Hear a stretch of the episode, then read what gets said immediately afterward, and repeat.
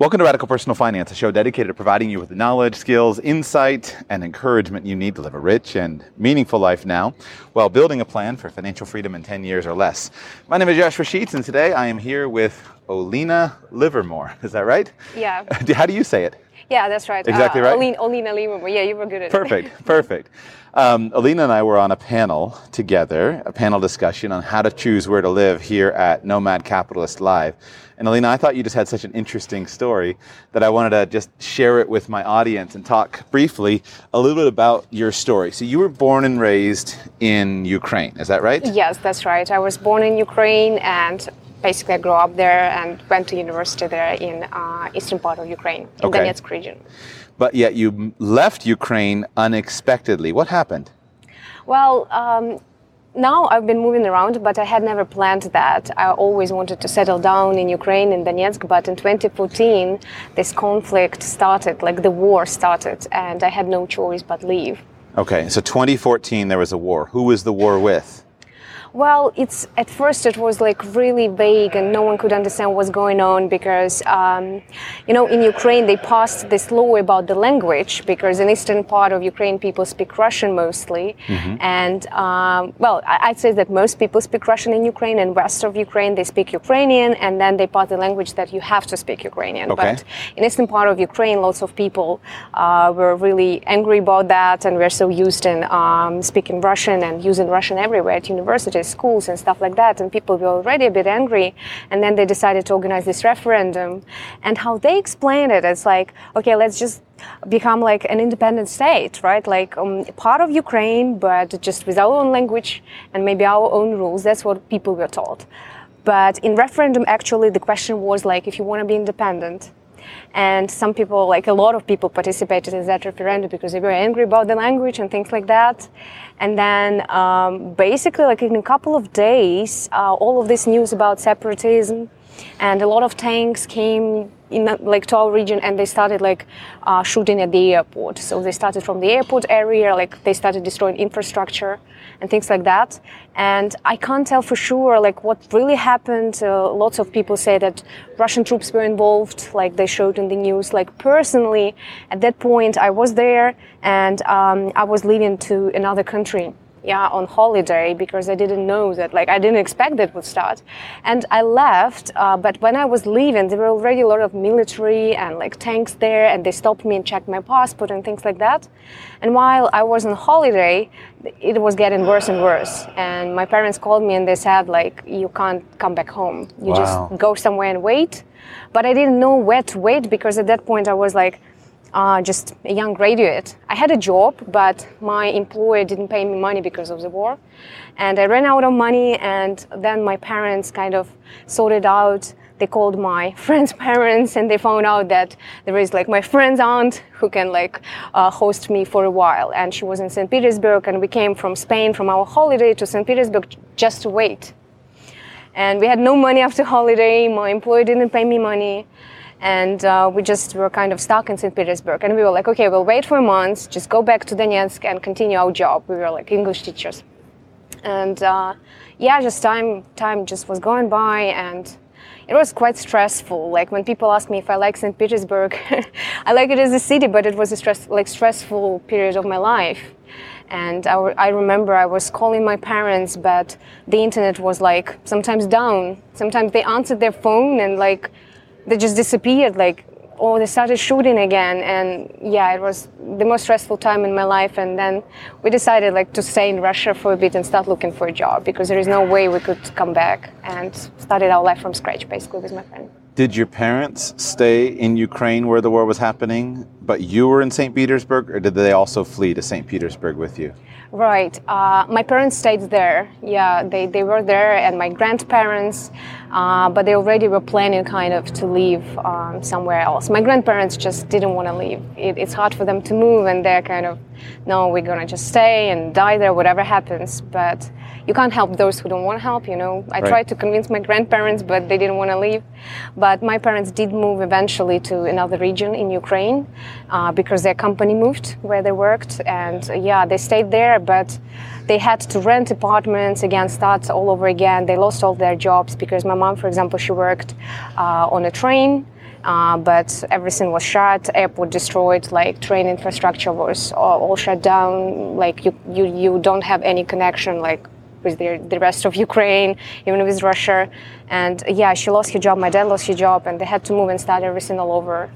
And I was helping them for a while, and right now um, we bought a house in another region, and my parents are living in that house. Wow. So you decided to stay in Russia. You had graduated from school, but here you were, no money, a new place, yeah. can't go home because of the war. Were, how did you stay in Russia? Are you a Russian citizen? No, I'm not a Russian citizen. Uh, well, uh, because I have a Ukrainian passport, I can right. stay in Russia for three months. But uh, when the war started, uh, they let us uh, extend that okay. stay because we were refugees. So I had like every three months I had to go to the immigration office and to extend my stay. But it's like it's always like you never know what's going to happen because sometimes they extend it, sometimes they can say just go back, everything is fine there. And it's like unstable. You're kind of trying to build your new life like you have a job you already have like friends and maybe some some connections and you extend it every time and you don't know okay maybe one day they'll say okay you cannot be a refugee anymore you have to go back because they stopped shooting right. and it was like you know unstable and um, i was looking uh, for other options, and that's when I decided to go to another country to start looking for a job in another Of course, country. of course. Yeah.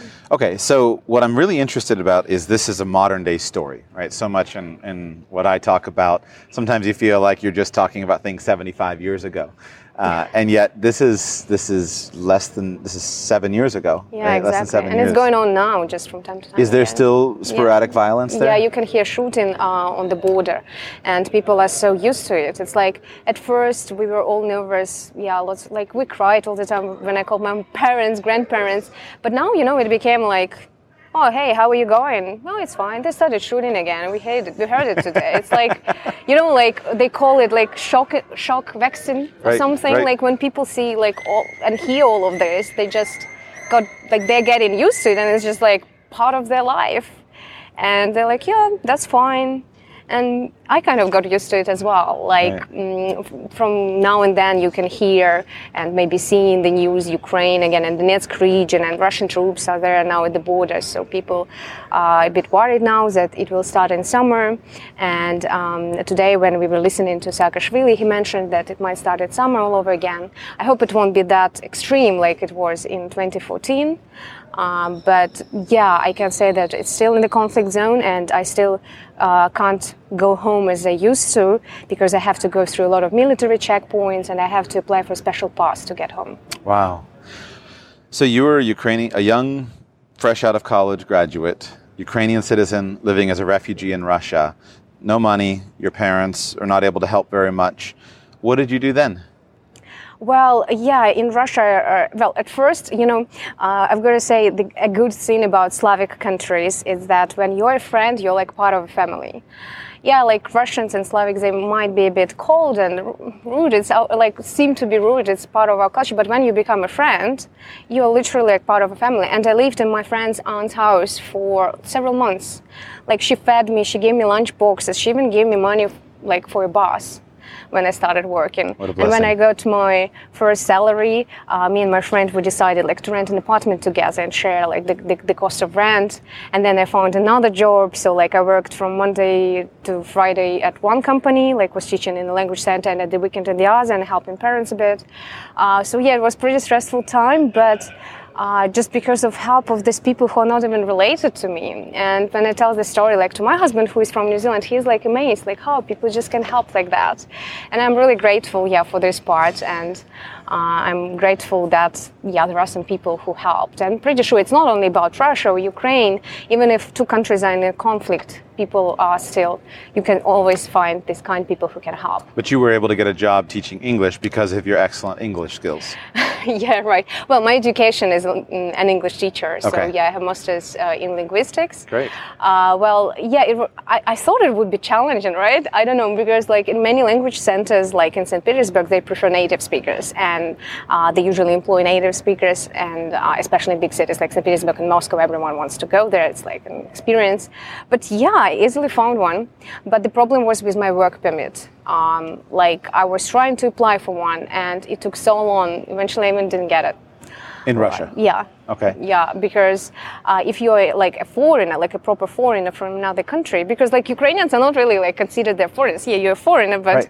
you speak Russian and you have the same culture and things like that. So for foreigners, they take care of your documents. But for Ukrainians, there were so many refugees at that point, and they were like processing it so long. I um, yeah, I didn't get it. We left and we found a job in another country. Where did you go?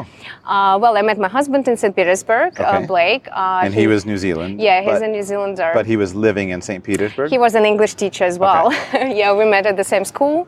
Uh, like we worked in the same company. We were teaching adults in St. Petersburg, and then uh, we decided to apply for a new job, and we got um, a job in East Timor.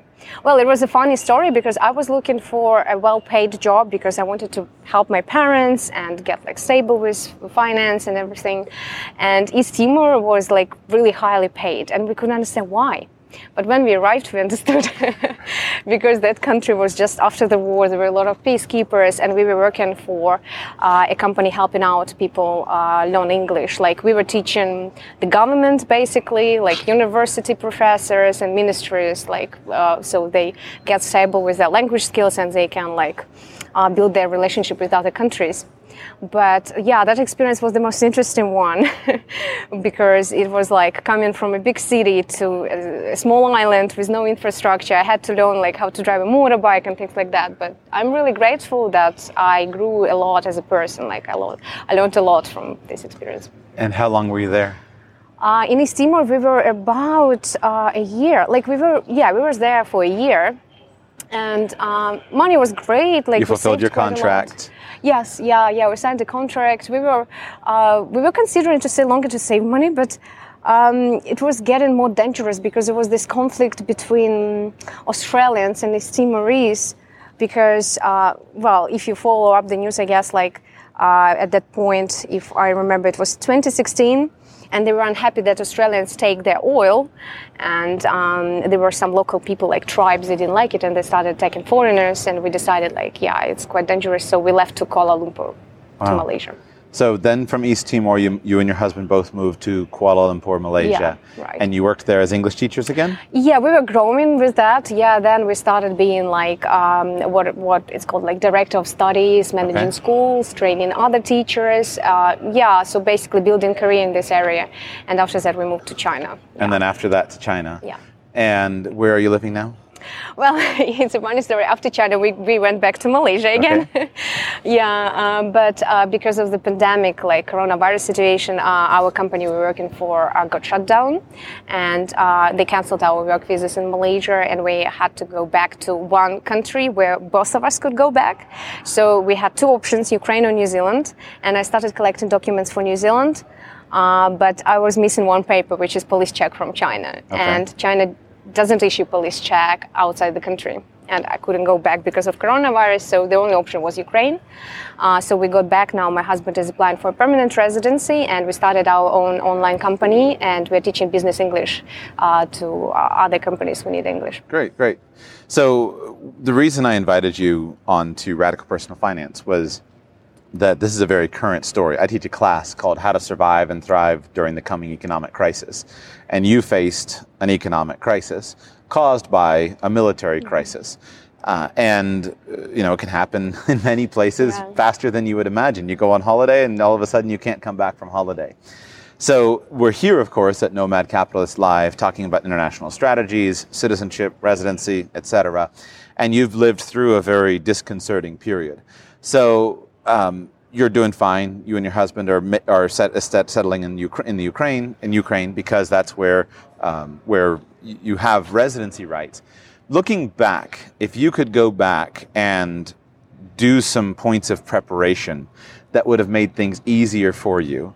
What Right. would you have done? Knowing what you know now, if you could talk to a 20 year old, and imagine money's no object, obviously it is, but money's no object, time's no object. What, what advice would you give to someone to prepare for such a thing, to get through it Like if faster you and have easier? uh, if you have time to prepare. yeah. Assume somebody's living in a peaceful place, but they would they would want to have a plan in case all of a sudden they had to flee. What would you do? Well, I think everyone should already get ready for this kind of cases and always have a backup plan. That situation taught me uh, that you need to have a backup plan, and I mean by that like a second citizenship, or a house somewhere else, or some something where you can fly to and you can easily stay there.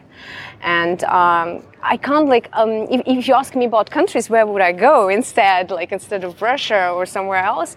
Yeah there are many options. Like I would maybe plan to go to Mexico. Like right now we're in Mexico and I really like it. And it's really easy for Ukrainian citizens just to come here and you can stay here three months without any problem. You can go to Argentina anywhere you want. Um, but uh, again just right now at this point of my life I realized I want to have several passports. I want to have property which I can call home, at least in several countries. So in case this happens, I can take all my family and go there. And yeah, I guess that's that's advice. Don't wait until it happens. Just right. think about it right now because I didn't expect it at all. Like it's Europe, it's 21st century, and like you see the tank like in the street and people can like hear like m- missiles and like the house opposite mine got destroyed and it's just like it's unbelievable. Um, so yeah, don't wait until yeah. it happens. And what I would point out, just what I observe, is you've been able to survive and even thrive during this time because of your educational background. You have strong academic credentials, a master's degree in linguistics. You have strong language skills, right? Yeah. Your English is world class and that's allowed you employment security. Yeah, right. And even though you started with nothing, you and your husband have been able to earn money, I'm sure save enough that you can go from position to position, and that allows you to stabilize yourself. And so you did a lot of things really well that allowed you to get through this time probably better than some of your friends because of, of that proper planning. And then yes, it would be easier if you had multiple residencies, yeah, exactly. a house in another place, and multiple citizenships. I've got to also add like networking, you know, right. like when when you got a chance chance to go to other countries, to go to conferences like that. Always like make connection, get to know people. So in this kind of cases, like there will be someone to help. Like even if you have no options at all, no one can, your family can help you people are nice. Like if you have friends, if you have someone, like just yeah, keep in touch. Yeah. yeah. Well, Lena, thank you for sharing your story. I really appreciate it. What is the name of your and your husband's business that you have now? Uh, Corporate English Online. It's Corporate C- English CEO. Online. Yeah. Okay, corporateenglishonline.com? Yes, And you're right. teaching business English to non-native speakers who want right. to improve yeah. their, their language skills. Exactly. Do you have digital classes for people or is it all in person? It's all work? online. It's all, online. online. Yeah, we have classes on Zoom and we have some online products like online uh, video lessons and things Great. Like so corporateenglishonline.com. Yeah. Thank you, Alina. Thank you very much.